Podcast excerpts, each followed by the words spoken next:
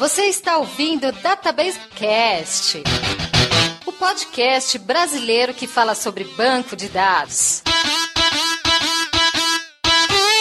I said I wanna be healthy, but.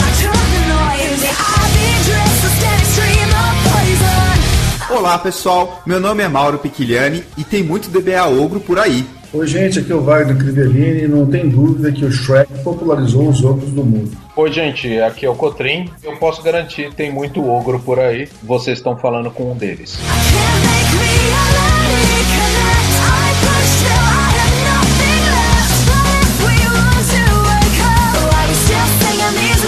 Wagner, o assunto desse programa é meio diferente. DBA Ogro. Achou estranho quando a gente discutiu essa pauta? É engraçado apenas. Tem muita gente que adora chamar DBA de ogro. E nós temos aqui um convidado, o Fábio Cotrim, que assumidamente é um ogro. Fábio, parece que você fala isso com orgulho. Não é muito orgulho. Eu ouvi outro dia uma definição de DBA. Como eles vivem dando ordem, se eles forem bonzinhos, ninguém vai acatar. Isso tem um pouco da característica do ogro, de querer ser antissocial e dar ordem para todo mundo. Mas vamos falar sobre isso logo após a leitura de e-mails, comentários e tweets.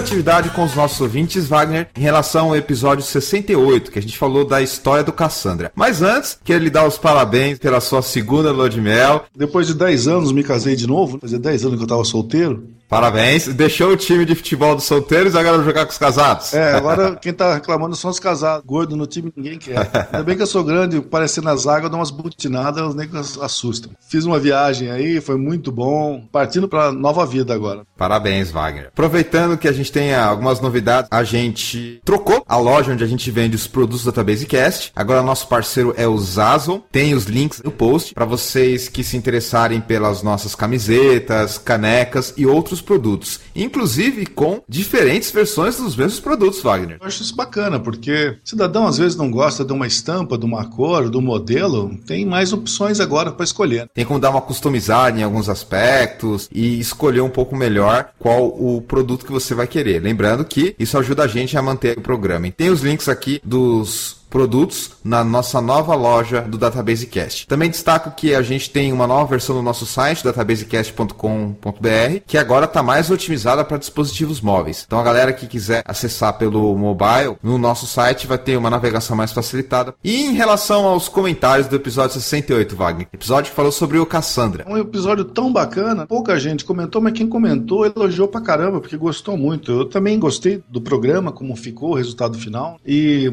tivemos alguns alguns comentários bastante elogiosos, vamos falar assim. Eu separei alguns aqui pra gente conversar. O primeiro deles, o Beto May deixou no YouTube. Muito bom, parabéns aos participantes, agregou bastante. Eu acho que o Beto é a primeira vez que deixou um comentário aqui, por isso que eu tô aproveitando, né? Bem-vindo, Beto. Seja bem-vindo, Beto. Ajuda a gente a divulgar o Database Cast nas redes sociais, inclusive no YouTube, que tem todos os nossos programas lá. Exatamente. No site do eMasters, o Diego Brocanelli, que já é conhecido aqui, deixou também também um comentário. Excelente episódio. E de fato, um banco de dados bem interessante que vale a pena estudar. O que tenho notado ultimamente é a adoção de bancos não relacionais para, entre aspas, ganho de performance. Porém, em alguns casos, isso é feito com total despreparo, pois a ação é realizada sem prévio estudo e análise. Ele vai botar Ferrari para puxar arado, não tem condição. Ou vai botar trator para fazer corrida.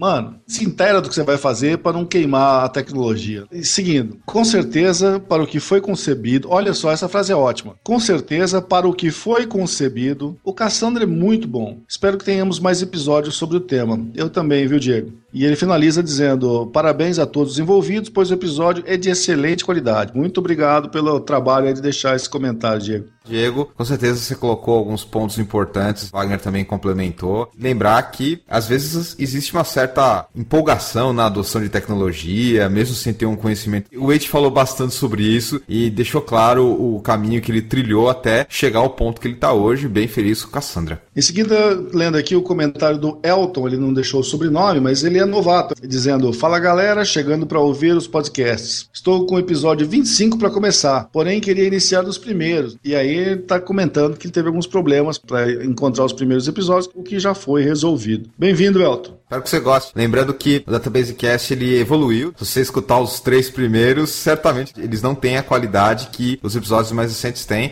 mas fica aí o nosso acervo. Tem várias maneiras de acessar o programa, RSS, YouTube, e-master, site. Eu já tive a oportunidade de ouvir novamente aqueles antigos episódios. Cara, é engraçado porque a gente estava aprendendo a fazer o negócio. É muito diferente do que é hoje. Inclusive, já houve comentários a esse respeito aqui em edições anteriores. Opa, está evoluindo. Em seguida, o Alexandre Landstrom, também sempre deixando seu comentário, mandou aqui um baita episódio. Excelente conhecer novos bancos de dados e sistemas, conteúdo abordado de forma leve e completa ao mesmo tempo, com excelentes dicas. E aí eu vi um comentário muito legal da parte do Alexandre. Ó. Um fato que geralmente observo no Database Cast e que gosto bastante é a questão dos apresentadores e convidados, como foi o caso deste episódio, apresentar as tecnologias de maneira crítica e avaliando sempre qual a melhor melhor opção para cada caso. Muito bom exemplo do médico e que o convidado apresentou quando perguntarem sobre qual tecnologia deve ser usada. Usarei com certeza. Concordo plenamente que quando o cidadão é muito apaixonado por uma tecnologia ou outra, acaba ficando meio cego para visualizar o cenário real e aplicar a tecnologia correta. Parabéns, pessoal. Ótimo cast. Obrigado, Alexandre. Essa discussão que a gente faz, ela é importante porque ela não foca tanto nessa questão passional, emocional, mas também a gente não pode esquecer que o que a gente comenta é focado na época que a gente grava. Né? Então, possivelmente o conteúdo que a gente vai gravando acaba ficando datado, porque a tecnologia evolui muito rápido e como tem gente que está conhecendo o nosso programa, tem que levar isso em consideração. Então, a gente pode citar algumas características ou detalhes que são extremamente relevantes para a data que foi feita a gravação e que talvez não se mantenham longo do tempo. Inclusive, esse é um motivo para a gente rever alguns episódios, como o caso da gente pegar tecnologias que já foram vistas antigamente e atualizar alguma coisa para ver o que o negócio evoluiu desde então. Tem essa preocupação em sempre acabar, pelo menos citando alguma mudança muito importante que envolve o tópico que a gente está conversando. Bom, tenho dois recadinhos aqui, Wagner. Primeiro que eu vou fazer uma palestra num evento aqui em São Paulo chamado TDC, The Developers Conference. Já é o quarto ano que eu vou nesse evento e dessa vez eu vou apresentar na trilha de Machine Learning e na trilha de Banco de Dados. Então, quem tiver aqui em São Paulo, no comecinho de julho, quiser assistir minha palestra, tem um post e o um link para o evento TDC. E também comentar que o pessoal não deve esquecer de mandar o e-mail aqui pra gente. A gente tem o nosso e-mail databasecast.gmail.com que a gente também lê aqui, a gente gosta de ouvir às vezes até uma história um pouco maior, ou o participante quer mandar uma imagem, alguma coisa. A gente também tem esse canal de comunicação. E os tweets. Tivemos tweet do André Ricardo, que ele escreveu: ouvindo mais uma edição do excelente podcast brasileiro arroba databasecast. Obrigado pelo seu tweet, André Ricardo, e também do Eiichi Kimura, que gravou com a gente. Ele escreveu assim: tive prazer de participar com o arroba Crivellini do programa onde falamos sobre o Cassandra. Ele citou o arroba databasecast, o arroba Crivellini e o arroba Cassandra, mas não citou o meu Twitter. Oh, ficou machucadinho por dentro. mas tudo bem, Eiichi. Eu vou deixar passar essa. Vamos falar então sobre Shrek, Fiona e os seus amiguinhos DBAs ogros, Wagner? Vamos, essa galera aí, meu time, cara. Mais um episódio que a gente falou sobre comportamento, ficou bem legal, a gente falou com o Fábio Cotrim e certamente um pouco diferente do estilo que a gente faz, tanto pelo fato da gente ter usado bastante ironia e sarcasmo, como pela maneira que a gente abordou essas questões de comportamento envolvendo o DBA.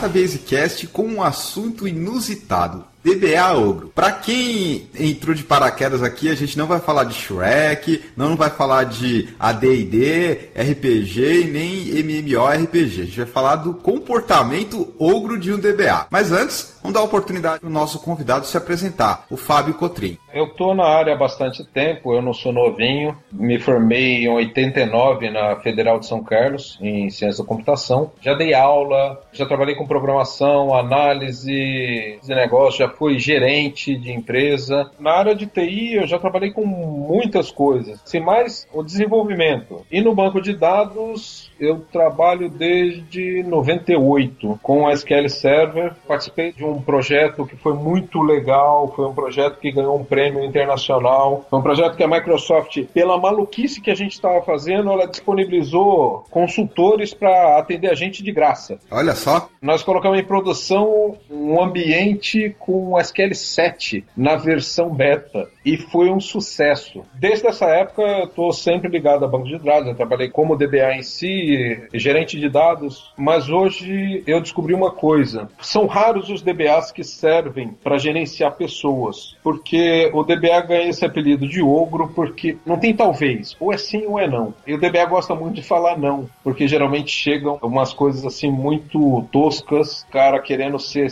de mim porque ele precisa criar uma tabela. Aí você fala, não, você está fazendo do jeito errado. Aí o cara fala assim, pô, você não tem tato. O não é difícil, ele nunca tem tato. O não é sempre não. As pessoas não estão muito acostumadas com isso. E acaba gerando essa imagem do ogro. Eu, na verdade, eu não sou ogro 100% do tempo, menos de 10%. Se você me conhecer, você vai descobrir que 90% das coisas que eu falo e você vai ficar magoadinho é porque eu estou usando sarcasmo. E isso é um ponto importante quando a gente fala de DBA ogro, sarcasmo. Mas antes de falar sobre isso, eu queria até perguntar, você acha que é um tabu falar assim DBA ogro? Porque às vezes as pessoas não gostam de fazer essa autocrítica, realçarem que elas às vezes têm um comportamento meio intolerante. Principalmente o brasileiro, o latino em si, ele tem um problema sério com a autocrítica ele custa a admitir que tá errado. Eu sempre, quando eu fiz besteira, eu fui lá e admiti. Falei, putz, fiz merda. E aí, cara, eu acho que eu consigo resolver o problema de uma forma muito mais rápida e efetiva a partir do momento que eu sei que tá errado, que eu fiz errado. A hora que eu vejo que alguém fez errado, eu chegar para ela e falar: olha, você errou. E as pessoas não estão preparadas para o você errou.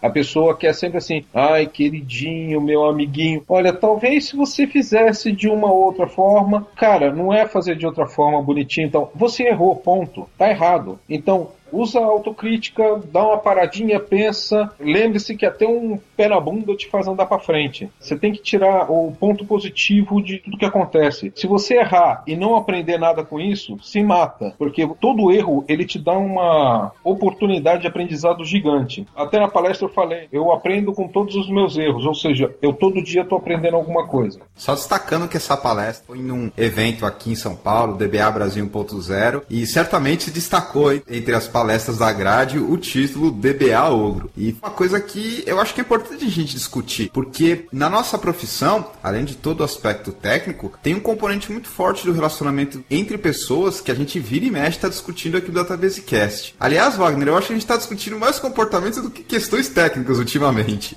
Pelo menos 2016 nós estamos bastante psicológicos. Mas é importante, precisa ter. É um assunto que afeta o trabalho e tem que ser discutido. Agora, o Cotrim falou aqui sobre autocrítica, Wagner, e a gente já falou sobre humildade e ego. Você acha que está relacionado a. Como é que você enxerga isso? Está tudo relacionado. O que o Cotrim está dizendo é que precisa haver autocrítica sim. Você não ser realmente um ogro. Se algumas pessoas te acham ogro, é outro assunto, mas como ele disse, eu também me sinto assim. Eu sou ogro em pouquíssimas ocasiões, mas, cara, querendo fazer a coisa certa e querendo chegar a algum resultado prático que seja bom para todo mundo, ninguém vai virar ogro. A gente vira ogro quando o nego é muito infeliz de querer não fazer o que precisa porque para ele é mais difícil. Poxa, complicado.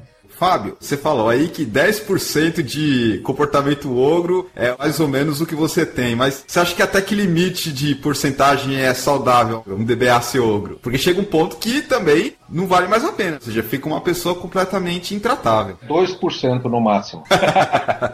Você falou aí, as pessoas não assumirem, quererem fazer as coisas de uma forma incorreta. Há pouquíssimo tempo eu ouvi uma frase que isso me marcou, eu coloquei no Facebook, eu falei, cara, é impossível você trabalhar com um cara com essa mentalidade, que foi, a gente não precisa fazer o melhor, a gente faz de qualquer jeito, afinal de contas os bugs é que mantém o nosso emprego. Nossa, cara, isso é antiprofissionalismo. Cara, eu ouvi isso, eu falei, não, ele tá zoando, eu acho que ele tá zoando. E ele não tava zoando, ele tava falando isso sério. Isso para mim é uma coisa inadmissível. Eu erro, e eu não erro pouco não, eu erro bastante. Acho que todo mundo aqui, não só na vida profissional, vida pessoal, você erra, mas você tem que catar e falar, putz, eu errei, eu reconheci isso e vou tentar corrigir. Agora, você fazer disso uma forma de vida, isso é inadmissível. E depois o ogro sou eu. Apesar do cinismo da frase que você ouviu, cara, eu tenho a nítida impressão que muita gente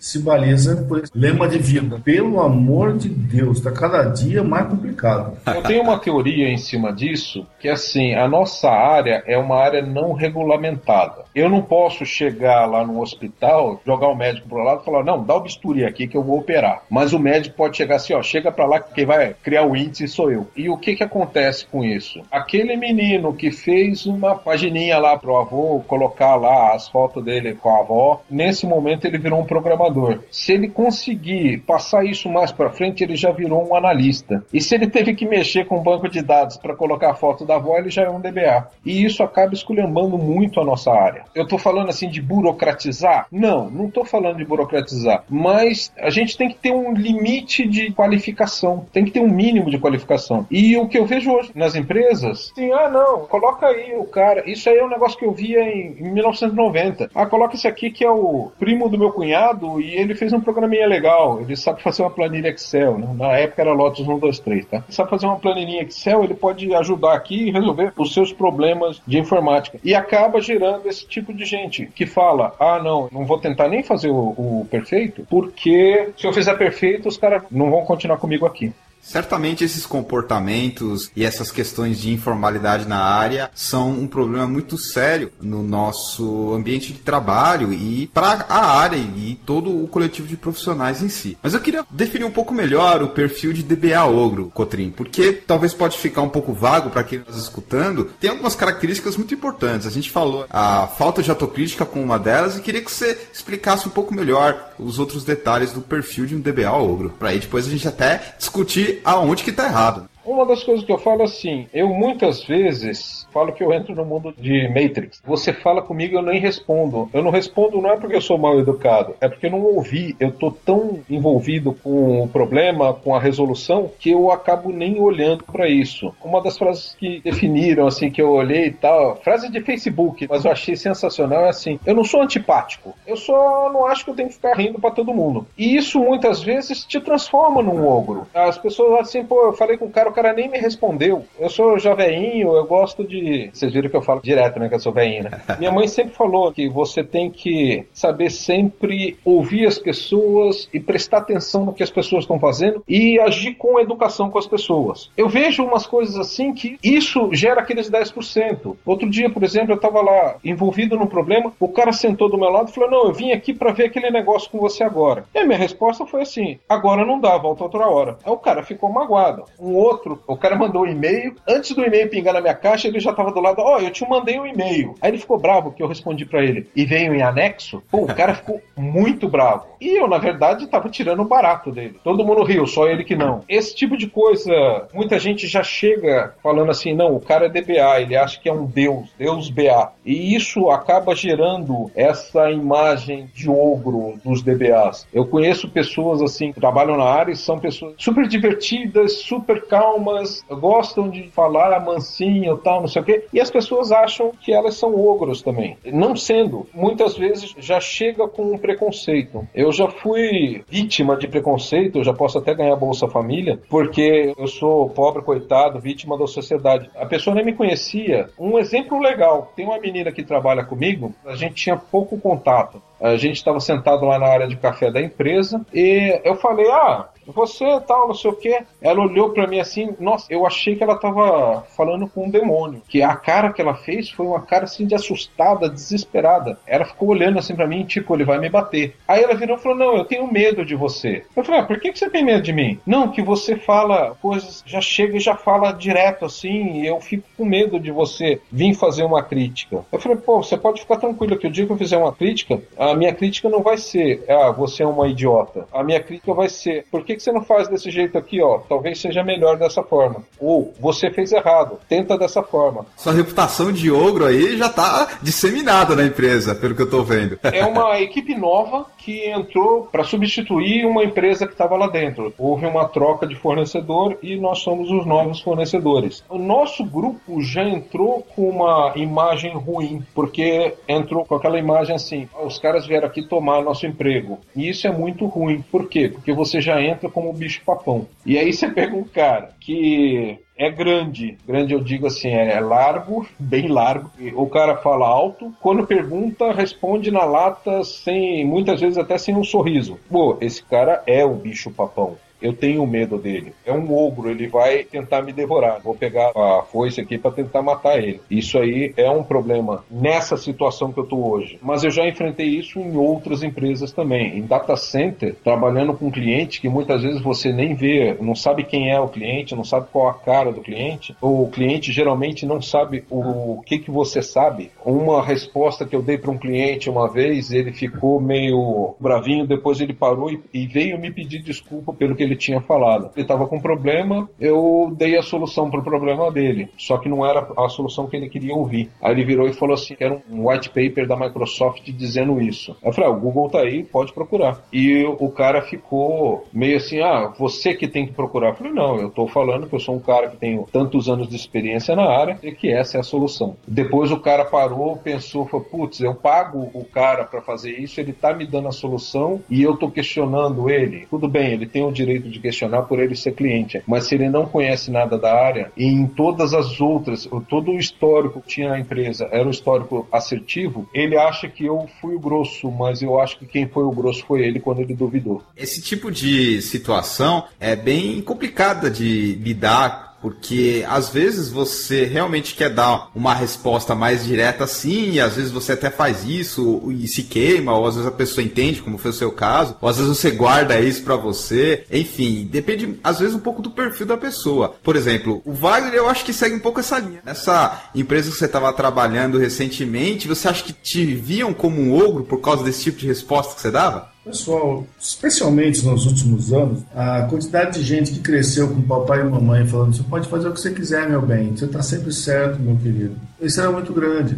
Hoje, a dificuldade que o povo tem de ouvir um não é um negócio assustador. A questão da gente falar um não ou recomendar uma coisa diferente não é porque a gente é especialmente chato, é que algumas coisas requerem essa mudança. Então, cara, quando a gente dá algum tipo de orientação, é tendo em vista melhoria do processo. Se nós temos um histórico que tudo que você sugeriu melhora o processo e vem o nego questionar o que você falou e pedir um white paper, se eu der um white paper, o que ele vai fazer com aquilo? Ele não entende bosta nenhuma do que eu disse, cara. Eu entendo o lado do Cotrim. Se eu estiver falando com um colega e o colega discutir comigo, tiver uma opinião distinta e me pedir esse white paper, eu entendo. Agora, um usuário, mano, está de brincadeira comigo. O cara vai fazer o que com aquilo? Nesse caso aí, falta um pouco de confiança na sua palavra. Como se fosse num jogo de poker, quis ver as suas cartas. Exato. Eu tive um estagiário, ele hoje é meu sócio. Esse estagiário, ele quando chegou, ele era tipo criado com suco de pera. Vovó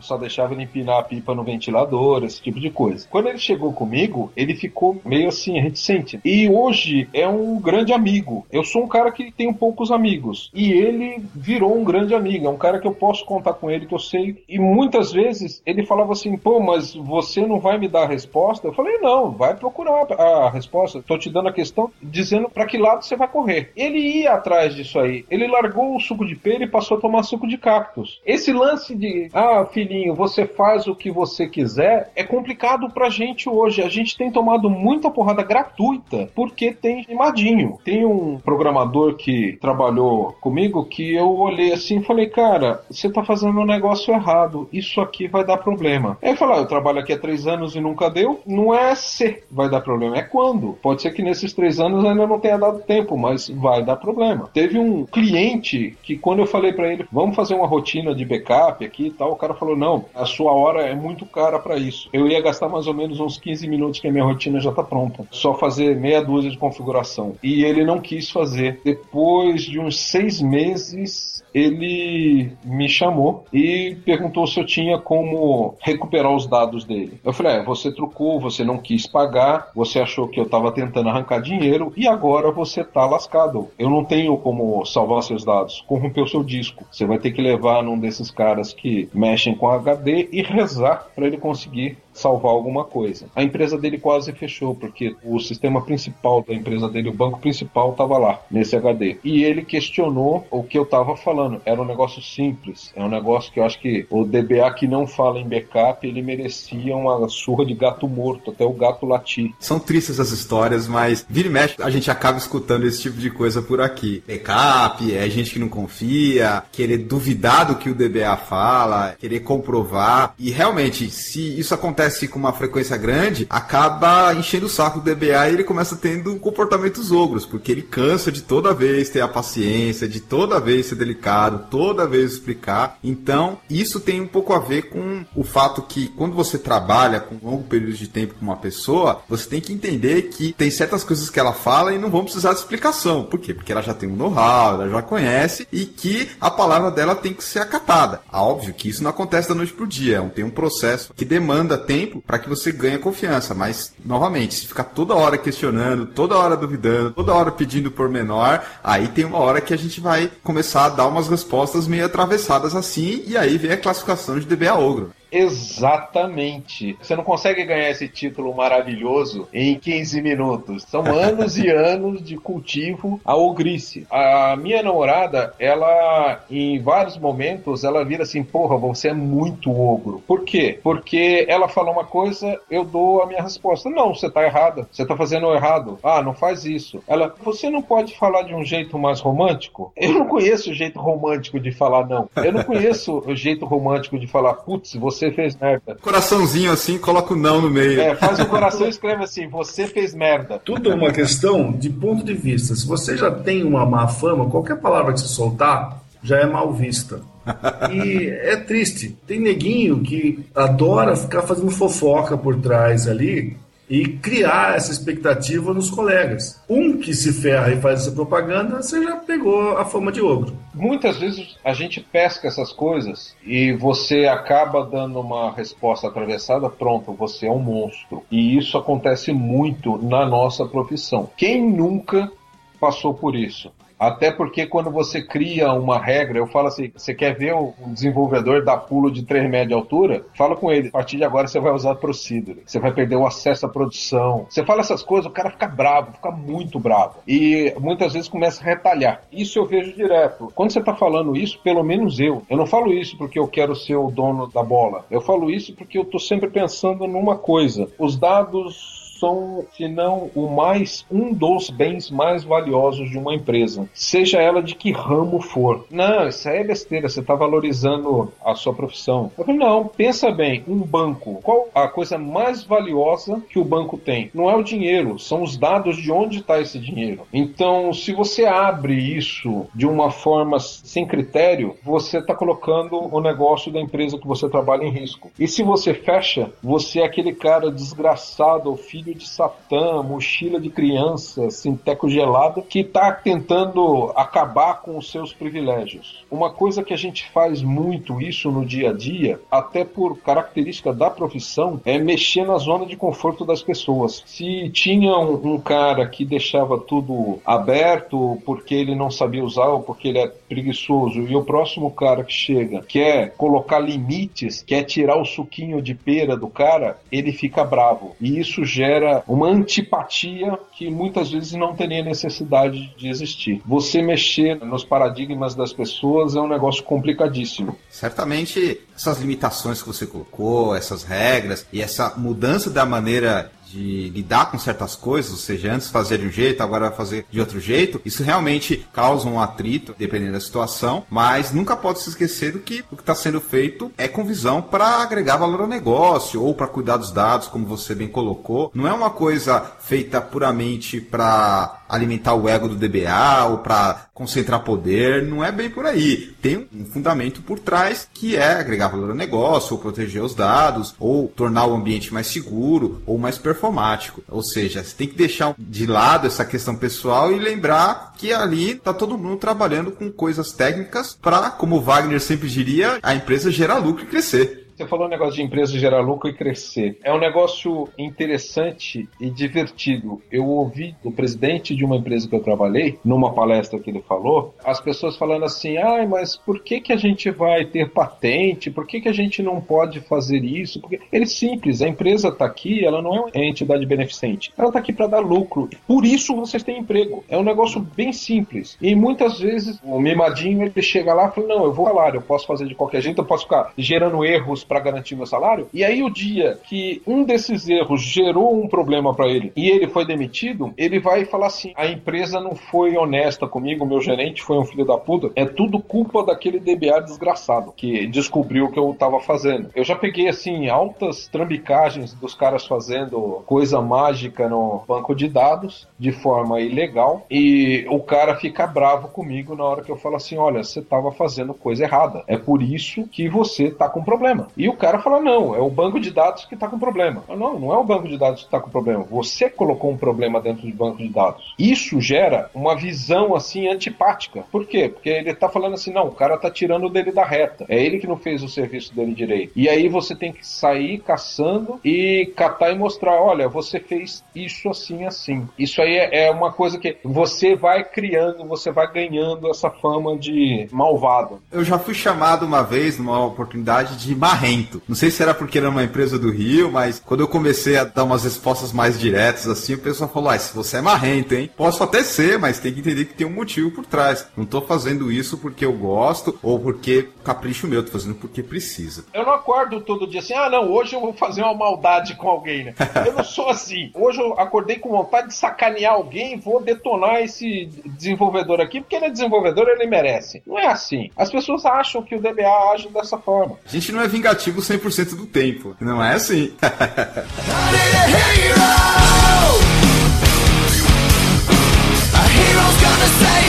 getting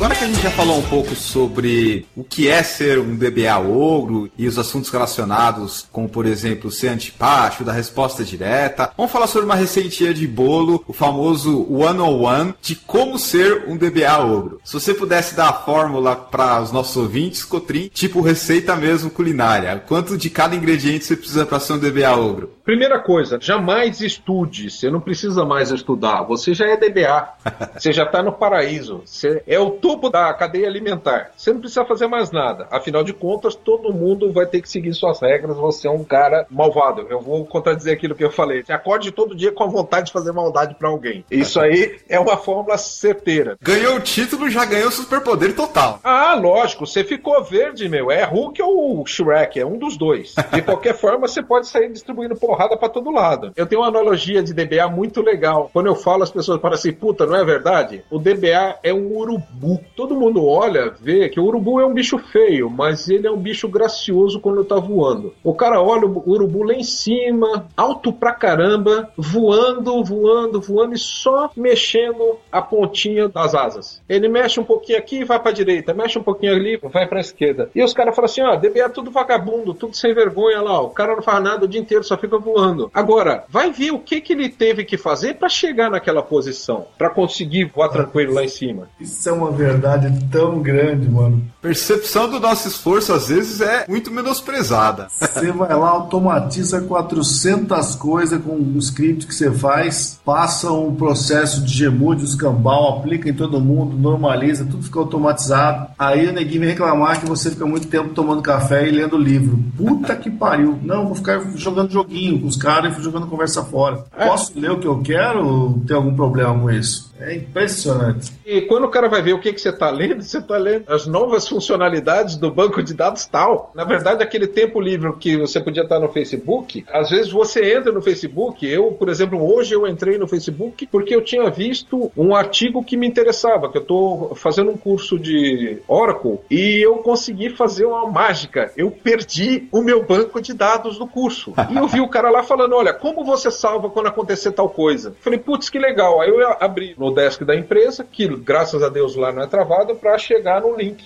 E nessa hora chegou um cara, oh, tá só no Facebook. E a vontade de mandar ele é que não pode falar palavrão, né? Que senão vai fazer pi. Pelo amor de Deus, não fala não, hein? Isso é só eu que posso.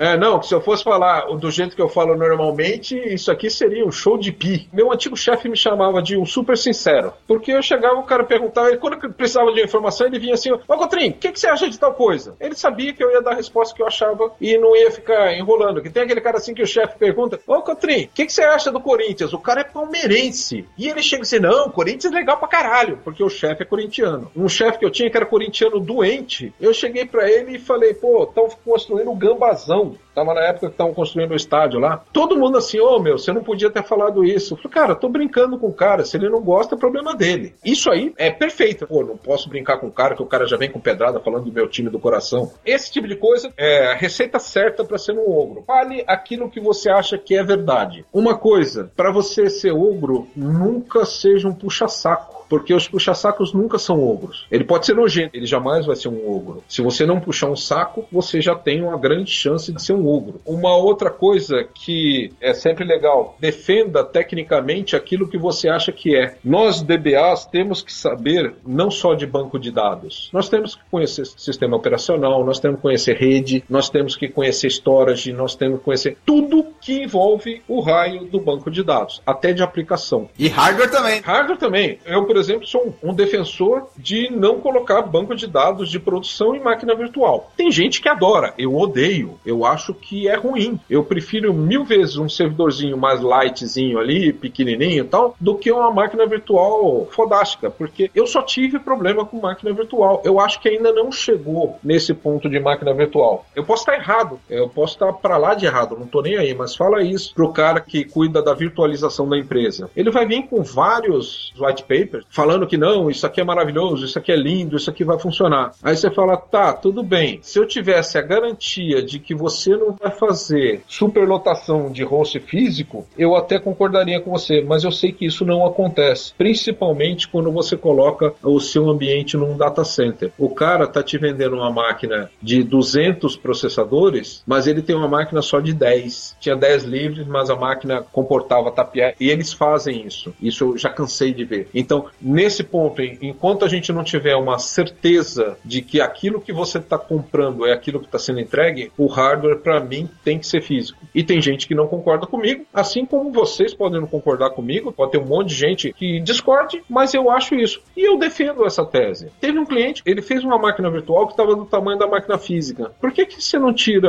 a virtualização e passa a usar a máquina física? Aí ele chegou, não, porque eu posso querer mover essa máquina. Eu falei, ah, que legal, você vai mover essa máquina gigante para onde, se ela não cabe em nenhum outro host? Ficou aquele cri, cri, cri, cri, cri. A Microsoft entrou na jogada e a Microsoft falou assim: não, dá para fazer na virtual sim, mas tem que ficar de olho. O que, que vocês concluem de uma informação dessa? Eu concluí o seguinte: é, a gente falou que dá para fazer, né? Então vamos manter que dá para fazer. É, e tirando eles da reta ao mesmo tempo, né? Exato, né? Ele tira bonitinho, ele fala: não, você é que fez errado. Você é que não tomou conta. Você que fez errado não, não ficou tomando conta. Eu falei que tinha que tomar conta. É, em termos de virtualização, o que eu evitava fazer na empresa aqui é criar bancos de dados muito grandes em máquina virtual, porque, cara, não estou falando na nuvem, estou falando virtual, virtualizada localmente. Não adianta, os recursos são muito diferentes e ilimitados. Às vezes você tem que fazer backup numa base grande puta, vai demorar uma eternidade ali. Às vezes o pessoal faz a imagem inteira da máquina virtual em vez de fazer o backup do seu banco. Porra, não vejo grandes vantagens de fazer banco grande nesses caras. Quando você está falando de banquinho pequeno, beleza. Eu considero um banco de dados acima de 500 gigas. Se você pegar os grandes players aí de, com bancos grandes, ninguém quer saber de virtualização. Porque os caras já tiveram uma experiência não muito boa. Com o tempo, eu acredito que sim, nós vamos chegar no esquema de nuvem. Aliás, um negócio legal pra caramba de nuvem, saindo um pouquinho aqui do assunto, é o seguinte: se fala muito de nuvem aqui no Brasil, mas os nossos recursos de internet são um lixo. é, é complicado você colocar colocar alguma coisa na nuvem e depois não conseguir pegar de volta, né? Ninguém observa esse pequeno detalhe. É coisa besta. Teve um cliente que ele queria, porque queria, porque queria, porque queria, que colocasse o banco dele no Azure, da Microsoft. Eu falei, ó, você vai perder performance. Ele falou, não, é impossível. A Microsoft garantiu para mim que eu não vou perder performance. Eu falei, ah, lógico, ela não vai chegar assim, ó, coloque aqui que você vai perder performance. Aí o que que aconteceu? O cara colocou lá e no final ele perdeu performance. Por melhor que fosse a máquina do outro lado, você tem um link que depende da internet brasileira. Você perdeu performance. A não ser que você esteja dentro do data center. E muitas vezes o cara se lixa para isso. Olha o ogro aí de novo falando que não podia. Você quer ser um ogro, você não estuda. Você já sabe tudo, você não precisa estudar. Lembre-se que todo mundo vai te amar sempre. O ogro é bonitinho, ele tem um amigo burro que cata uma dragona tal. Você, como DBA, você pode criar a regra que quiser entrando naquele esquema de vamos fazer o nosso pacotinho de maldade do dia. Você cria uma regra bem maluca. SP underline maldade. É, você pode usar isso aí. Ah, não esquecendo que todo DBA sempre tem o mandinar.exe. O usuário chega para você, ô, oh, lembra daquele banquinho que a gente fez na semana passada? Você, ah, sim, eu só fiz o seu banquinho, tô lembrando. Ô, oh, qual é? Eu não fiz mais nada, fiquei dormindo. O resto do dia eu fiquei voando. E aí você responde, tá, não, fala aí, qual que é o banco, qual que é o servidor? Aí o cara, não, aquele que a gente colocou lá. Aí você pega o mandinar.exe, executa e você fala, ah, que legal, é isso aqui. Não existe, né? Toda crise que eu entrei, a culpa sempre sempre era de quem? Do banco de dados. É mentira. Você fala, a culpa não é do banco de dados. Eu estou garantindo aqui, eu sou MCP, eu tenho mestrado, eu tenho doutorado, eu, eu estudei em Harvard, e eu estou falando para você que a culpa não é do banco de dados. Isso aqui é verdade absoluta, você não pode quebrar esse paradigma. Uma resposta dessa é sensacional. Isso aí te transforma automaticamente num DBA ogro. Não aceite desafios. Nunca aceite um desafio. Se a pessoa chega assim, precisamos melhorar no ambiente. Você fala, não, não preciso, o ambiente já está legal. Isso vai te deixar um ogro perfeito. Aqueles 10% que eu estava falando lá, você já está chegando perto dos 80%. Só com essas posições. Tem uma que é legal, você tem que ser sempre inflexível. Você criou sua regra e, ó, minha regra não admite exceções, ponto. Tem um exemplo na empresa atual que é o seguinte: uma equipe lá, para desenvolver o sistema que eles estavam assumindo do jeito que eles estavam assumindo, infelizmente eles tinham que ser CIS-DBA. E a regra que a gente colocou é ninguém vai ser CIS-DBA a não ser os DBAs. E nesse caso, teve que ser aberta uma exceção, porque senão os caras não conseguiriam fazer o serviço deles. Mas já acertamos para, durante um período X de tempo, isso mudar. E já está mudando. Eles assumiram tem um mês mais ou menos o ambiente e isso já está mudando. Aos poucos vai mudar. Daqui a um ano mais ou menos, isso já seja verdade. Então, se você for inflexível, flexível, com certeza você vai ser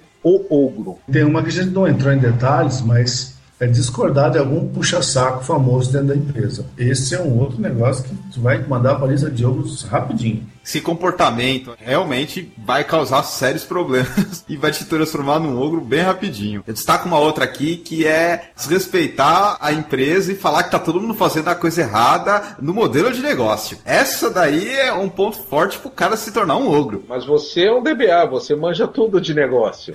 Inclusive o que é produto bom, o que é produto ruim, como tratar o cliente, esse tipo de coisa. Trabalhei numa farmacêutica, meu, eu tava praticamente um médico já. Eu já sabia até receitar, né? Falei, vocês estão receitando errado. Não usa esse aqui do nosso não, que ele é ruim, o melhor é aquele da concorrência. Levantar o dedo da cara do presidente e falar, você tá errado, tem que vender desse jeito, assim. Discordar do puxa-saco, essa é divertida. Porque geralmente o, o cara, quando ele tem que decidir, ou ele vai ser bom ou ele vai ser um puxa-saco. Eu, pelo menos, nunca vi um puxa-saco bom. A não ser na arte de puxar o saco. Agora, tecnicamente, eu nunca vi um puxa-saco bom. Se discordar dele, é, gera picuinhas, ele vai ficar magoadinho com você e vai querer jogar o suco de pera em você. Falando mais detalhes desse negócio do puxa-saco, se esconde uma incapacidade, esconde uma falha técnica, ou seja, essa falha de caráter de ser puxa-saco esconde uma série de problemas do profissional e ele tenta compensar isso sendo puxa-saco. Você falou num ponto aí que eu sempre levei muito a sério: caráter. Caráter é uma coisa binária. Ou você tem ou você não tem, ou você é bom caráter ou você é mau caráter. E geralmente o puxa-saco é o mau caráter que ele tem que tentar camuflar esse desvio de conduta, sempre chegando lá no chefe e bajulando o chefe. Eu até zoo com os chefes. Eu chego pro meu chefe e falo assim: vitaminado e amado chefinho. O cara olha pra mim assim, cara, o que, que você tá falando? Já que puxar saco ganha aumento, vou ver se eu consigo um também. Quanto a esse lance de dados, eu vejo dados totalmente confidenciais de uma empresa. Nós vemos, e eu tenho uma capacidade incrível de esquecer isso logo em seguida e de não me preocupar com o conteúdo. Algum tempo atrás eu estava trabalhando numa outra empresa, eu cuidava do banco de dados do RH. Então eu poderia ver quanto que o presidente da empresa ganhava e quanto que a tia do cafezinho ganhava. Um cara que trabalhava na equipe chegou para mim e falou assim: "Nossa, você cuida do banco de dados do RH?" Eu falei: "Cuido". "Ah, então você sabe quanto que cada um ganha?" Eu falei: "Não". "Ah, você nunca viu?" Eu falei: "Não, não tenho o menor interesse em saber". Ele: "Ah, por quê? Você vai ficar com raiva de que vai descobrir que você ganha pouco? Eu falei, não, eu posso ficar com medo descobrindo que eu ganho muito. Eu não tenho interesse naquilo. Essa é uma informação que não me diz respeito. Eu trabalhei num banco que, num banco de investimentos, que eu tenho certeza absoluta, a não ser que aconteça assim uma mágica no universo, mas eu tenho certeza absoluta que eu nunca vou conseguir ser um correntista desse banco, porque é só para bilionários. E a gente tinha acesso a algumas informações assim de quanto cliente lá, Mega Master fodão, tinha de grana. Eu nunca tive essa curiosidade de olhar. Eu cuido do banco de dados. O conteúdo do banco de dados não é meu. Então, se você quiser ser um ogro, você passa a se preocupar com o conteúdo do banco de dados. E, de preferência, divulgar isso no Facebook. Pô, você sabia que o Zé ganha 15 mil por mês, 20 mil por mês, 50 mil por mês? Isso aí te transforma num ogro perfeito. Sem, sem emprego também, né? Porque vai ser mandado embora. Isso é uma questão ética fortíssima. Você pode fazer igual aquele cara da consultoria, já estava demitido, estava cumprindo aviso prévio, na festa de fim de ano ele foi lá e mostrou a bunda. É tipo, você já está demitido, ah, eu vou sacanear, vou divulgar na empresa. Ou você catar a empresa e falar, não, vou pegar o mailing da empresa para mandar spam. Cara, é um negócio assim muito, muito tosco. Se você faz isso, com certeza você vira um ogro rapidinho. Diria mais, especialização na ogrice. Vira assim, pica das galáxias da ogrice.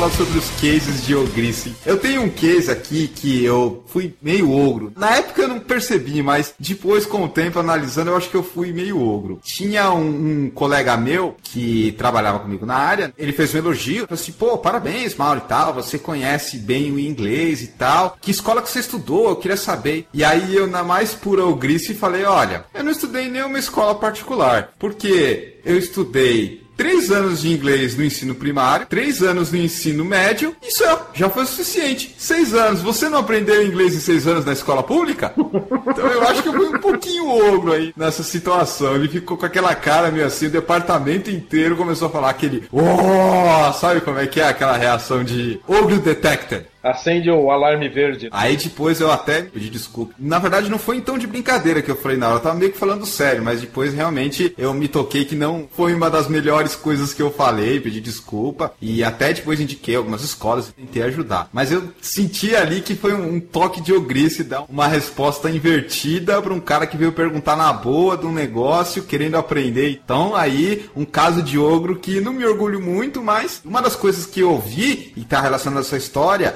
é que tem uma frase muito bacana que diz que são as cicatrizes que contam a história do guerreiro. Então, essa foi uma cicatriz aí de uma coisa que eu aprendi em relação a ser ogro ou dar uma resposta direta que eu nunca mais vou fazer. Eu já comentei em outros episódios, mas vou falar de novo essa de que eu me comportei como ogro. Eu tava pé da vida que tudo que eu sugeria, o pessoal dava bypass, mandava para outro cara, o gerente autorizava.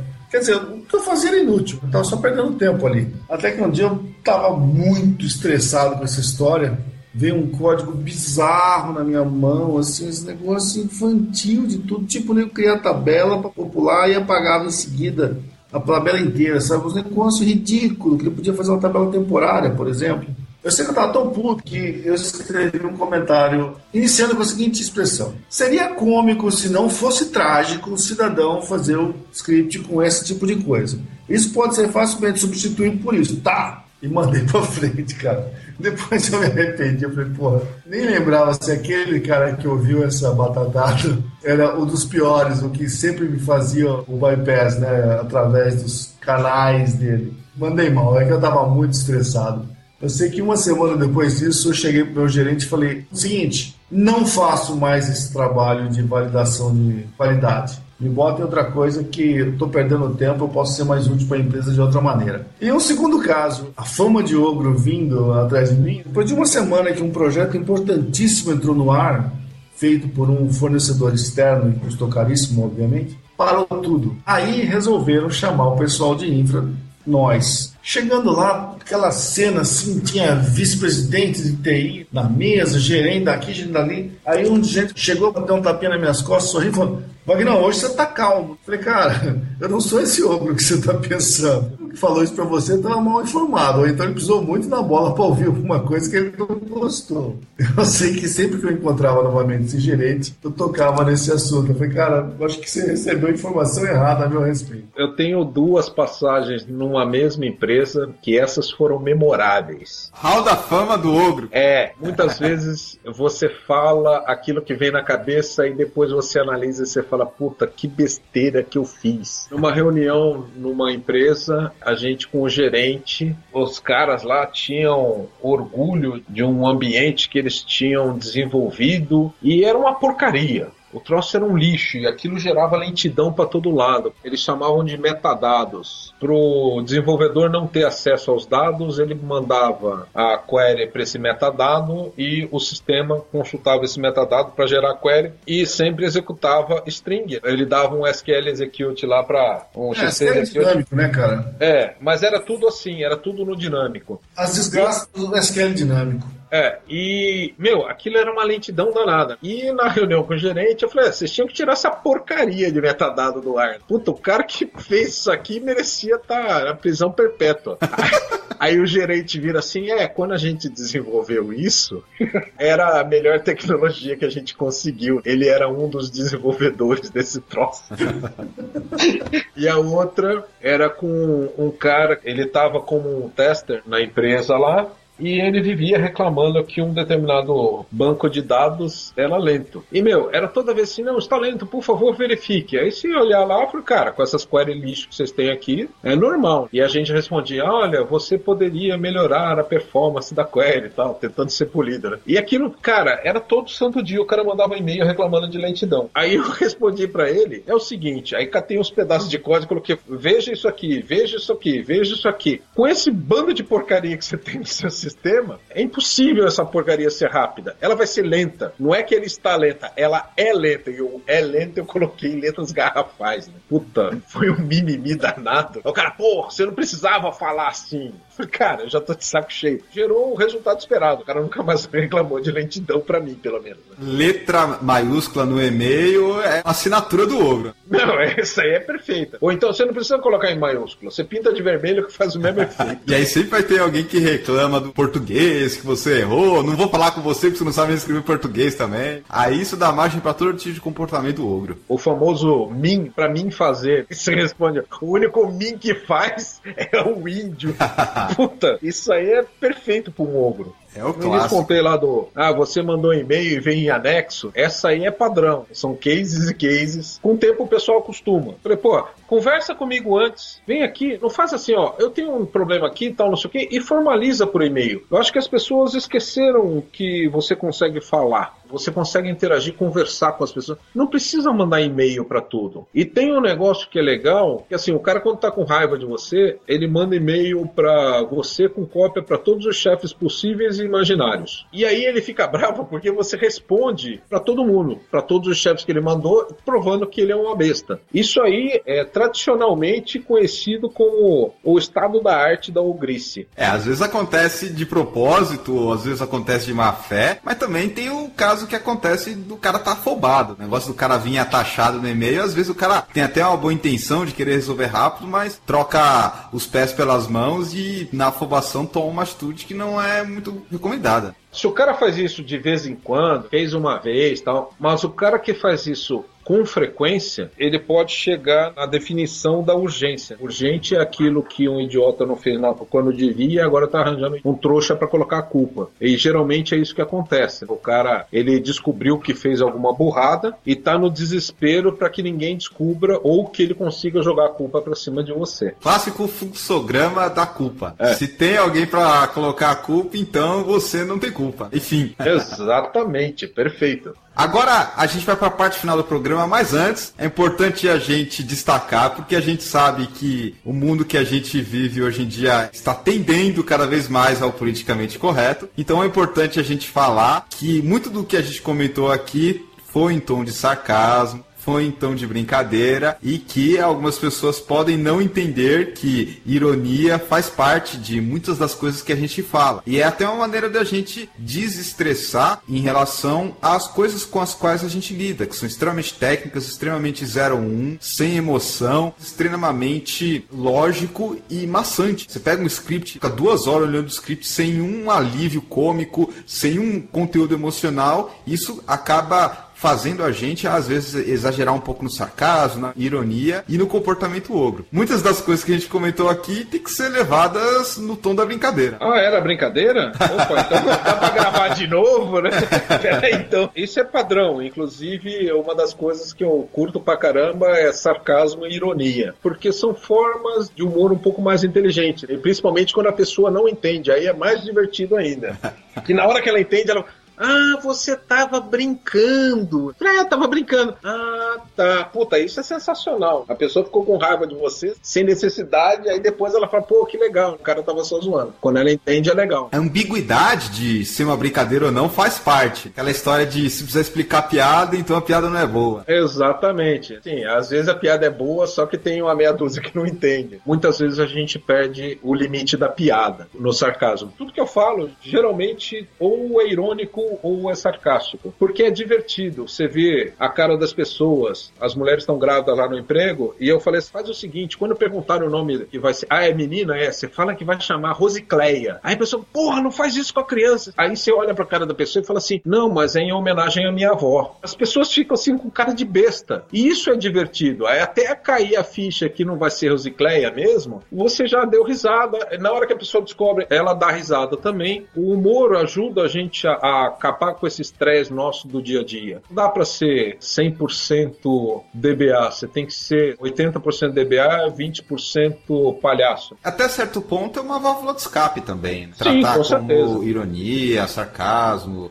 marotagem também, às vezes trollagem e tal. Óbvio, respeitando alguns limites levando na boa, ou seja, para o ouvinte do Database Cast que não está acostumado a gente adotar esse tom, falar dessas coisas assim, take it easy, vai com calma. Foi uma coisa que a gente planejou fazer dessa maneira para mostrar que isso também acontece no comportamento das empresas. Pode ser que não aconteça com você ou com seu colega, mas pode ser também que um outro departamento tenha. Então, isso faz parte de cultura empresarial. Óbvio que desde que se mantenha nos níveis saudáveis, não seja algo que seja prejudicial. É importante a gente deixar claro isso, porque mais cedo ou mais tarde os nossos ouvintes podem encontrar isso numa empresa e vão ter que saber lidar com isso. A maioria dos DBAs, quando eu coloquei lá como ser um DBA Ugro para fazer a palestra lá no DBA Brasil 1.0, a maioria entendeu o tom que seria a palestra. Mas um DBA, ele quase não conseguiu vir ao evento porque ele precisava de uma aprovação de um chefe dele e o chefe dele falou: Cara, você vai nesse evento aqui, olha só a palestra que os caras vão dar, como ser um DBA ogro. Eu falei, puta, se você precisar explicar a piada, acabou a graça. O cara é funcionário público. Aí eu ainda fiz uma piadinha com funcionário público e o cara que tava assim, porra, mas eu também sou funcionário público. Então eu vou ter que explicar a piada pra você também, caramba. Presta atenção, né? Foi um olhar meio seletivo, porque o evento tinha várias palestras e o cara só decidiu se concentrar na sua, sem contar que é julgar o livro pela capa, julgar o conteúdo da palestra só pelo nome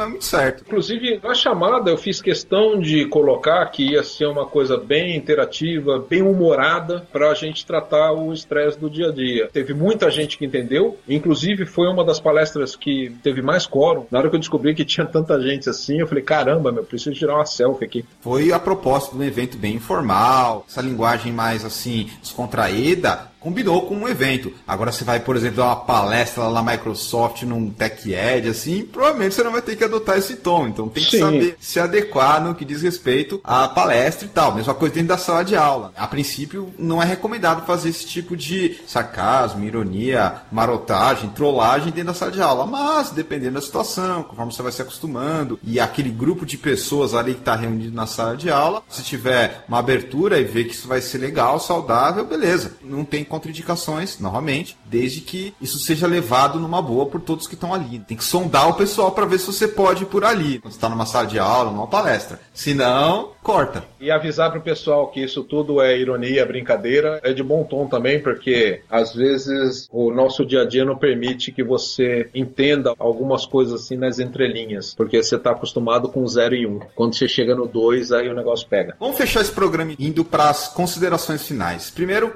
queria agradecer o Fábio Cotrim pela participação no Database Cast a gente falou, brincou bastante aqui, mas assim, tem que ter muito tato, principalmente quando você está tratando com o usuário, com um cara que não é de TI. Até dentro de TI mesmo, aquelas pessoas que são mais sérias. Muitas vezes elas não gostam de brincadeira, elas se sentem mal. Então, assim, você fez uma brincadeira, você fez um sarcasmo, uma ironia, fez uma piada, ela não curtiu, não repita isso. Você peça desculpa, fala, cara, desculpe, eu me excedi, ou eu não entendi a sua postura, tal tal, e eu achei que podia brincar. Acaba ali. Não repita isso. Evite ao máximo confrontamento. Deixe isso aí que o seu gerente se vira. Eu tenho 50 anos, eu escolhi ser técnico e pretendo encerrar minha carreira como técnico. Não pretendo ser gerente porque eu não tenho o dom de coordenar pessoas. Porque eu acho que é muito complicado exatamente por causa dessa diversidade. Para quem quiser trocar a figurinha aí, dba.cotrim, co T-R-I-M de Maria, arroba gmail.com. No Facebook, Fábio Cotrim é só procurar, eu acho que é o único Fábio Cotrim que é DBA. Também tô lá no LinkedIn, quem quiser ver o que, que eu já fiz de bom na vida, tá lá. O que eu fiz de bom foram três filhos. O que eu fiz de ruim foram duas ex-mulheres. Faz parte, Cotrim. Eu conversando com o César Faria, ele falou um negócio que é legal de cada 50 DBAs, 48 estão separados. Exatamente porque muitas vezes é difícil você agir com essa linha com outras pessoas que não são da área. E também essa nossa vida de maluca que só trabalha à noite, fim de semana, horários esdrúxulos. Wagner, quais são as suas considerações finais em relação a esse programa relativamente diferente e mais focado em ironia e sarcasmo que a gente falou hoje? Primeiro, o fato de você ganhar o apelido de DBA Ogro é um negócio um tanto quanto inevitável. Depende da empresa que você vai trabalhar.